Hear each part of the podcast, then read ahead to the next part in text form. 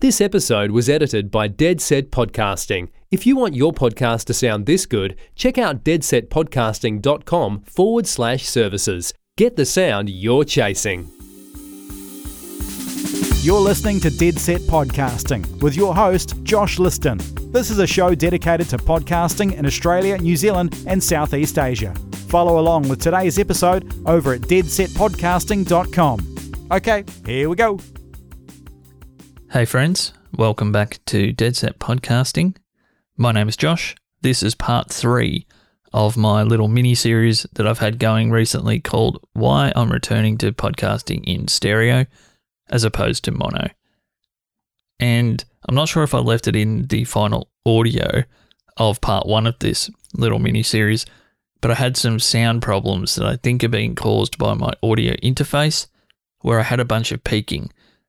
It turned out the further through the recording that I got, because I actually recorded this all in one go, it turned out that it got worse and worse and worse, and there was more peaks.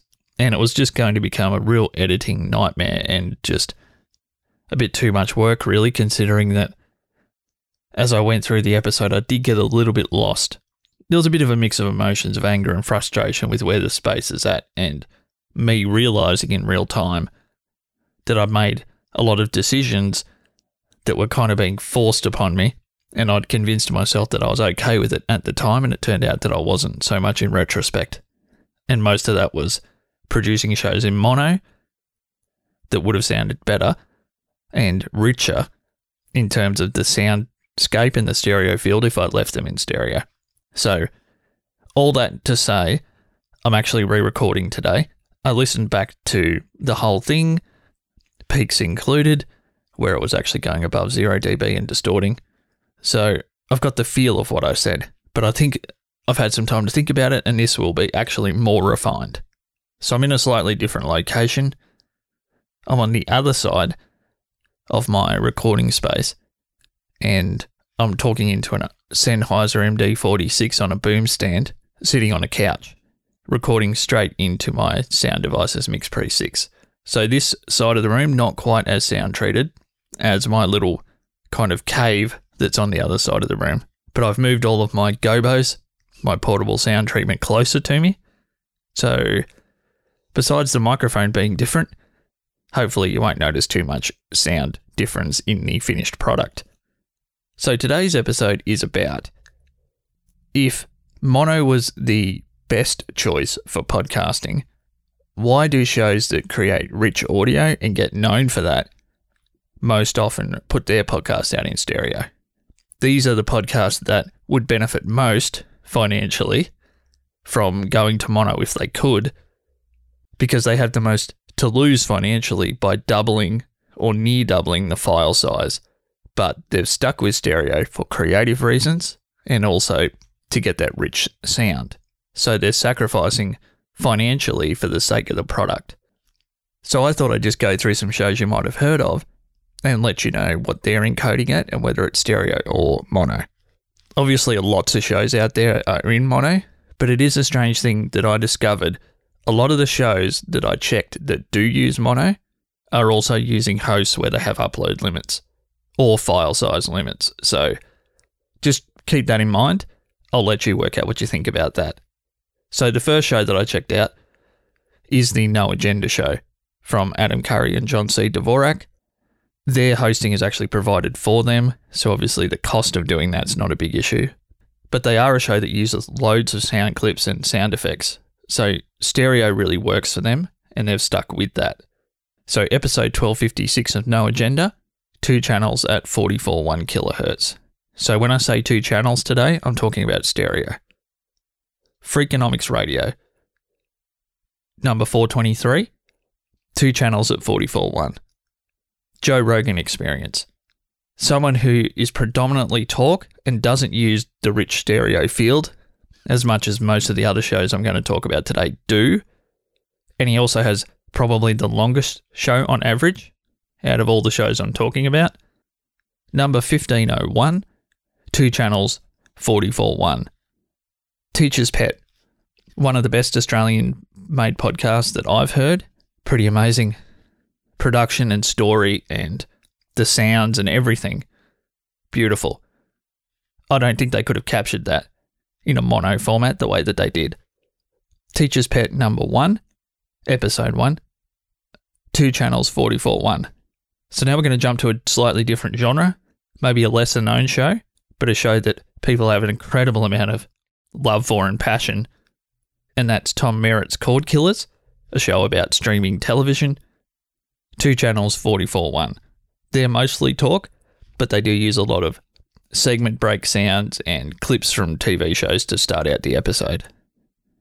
And sorry, yeah, they're using two channel 44 1, if I forgot to mention that. Now, the next show is actually by the gentleman that helped me discover Cord Killers, and that's Andrew Zarian, who I still think has the best recorded audio in podcasting that I've heard. When I hear it, it sounds like a real human being, just better.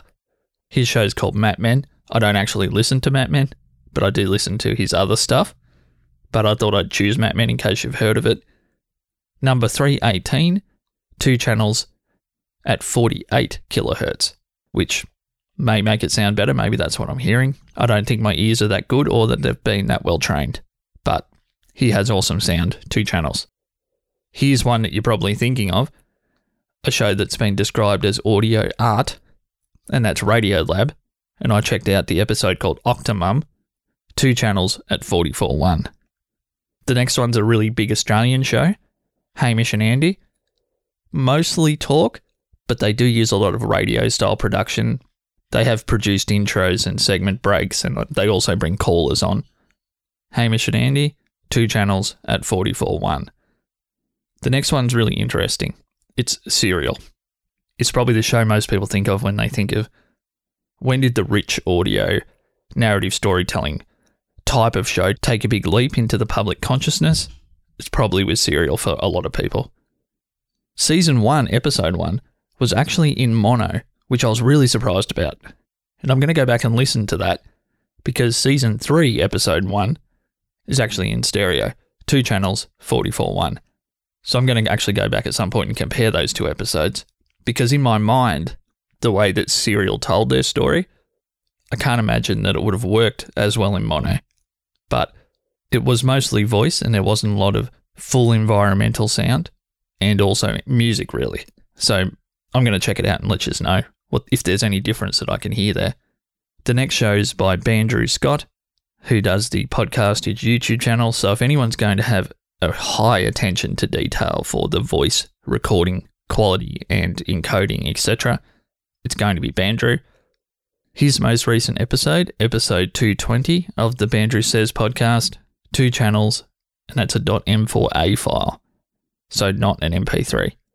So I couldn't pull the encoding on that one because I was using a certain way of getting all these details and that wasn't actually on there.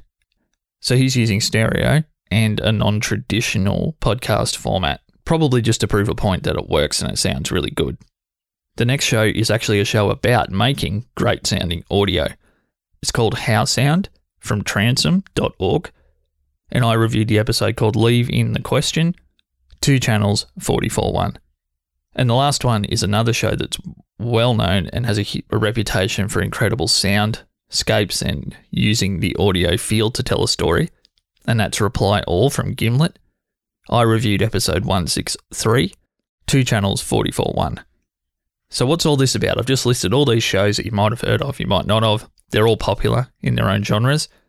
Obviously, shows like Joe Rogan Experience and Serial, Hamish and Andy they have profiles well beyond the podcast landscape.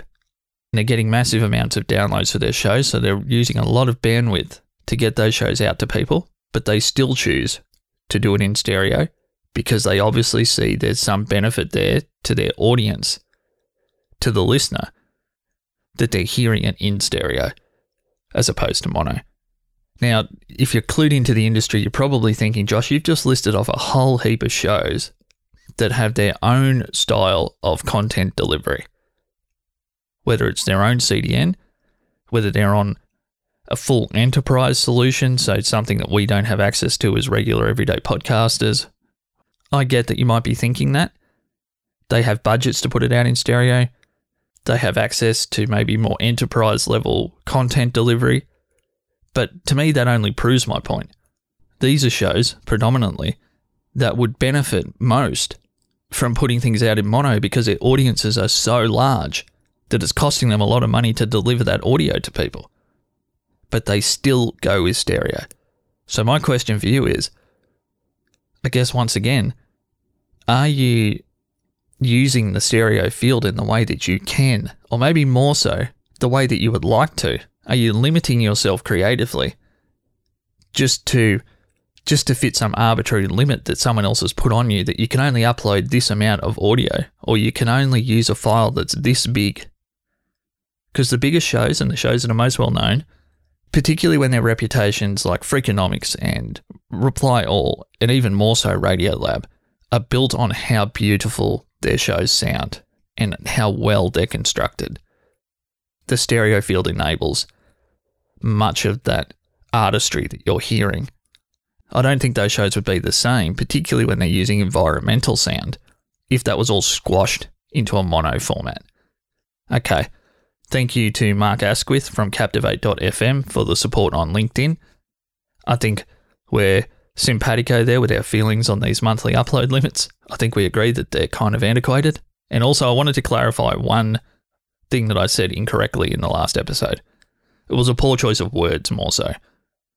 I mentioned that Captivate has a complex backend, but they managed to get it right somehow. What I should have said was they have a very sophisticated backend. Okay. Buymeacoffee.com slash deadsetpod to support the show you're listening to. If you would like your show edited, deadsetpodcasting.com slash services. If you happen to be another podcast editor, and your workload is a little bit much and you need to subcontract out to someone where you can buy them for that cheap, cheap, cheap Australian dollar, I'm here and I'm ready to hear from you. I'd love to work with you. Hit me up on social media at Joshua C. Liston to talk about anything really. Podcasting, tennis would be preferable, but there's none of that going on at the moment. I'm always up for a tennis chat. Okay, take care, and I'll talk to you soon. Bye bye. This episode was edited by Dead Set Podcasting. If you want your podcast to sound this good, check out deadsetpodcasting.com forward slash services. Get the sound you're chasing.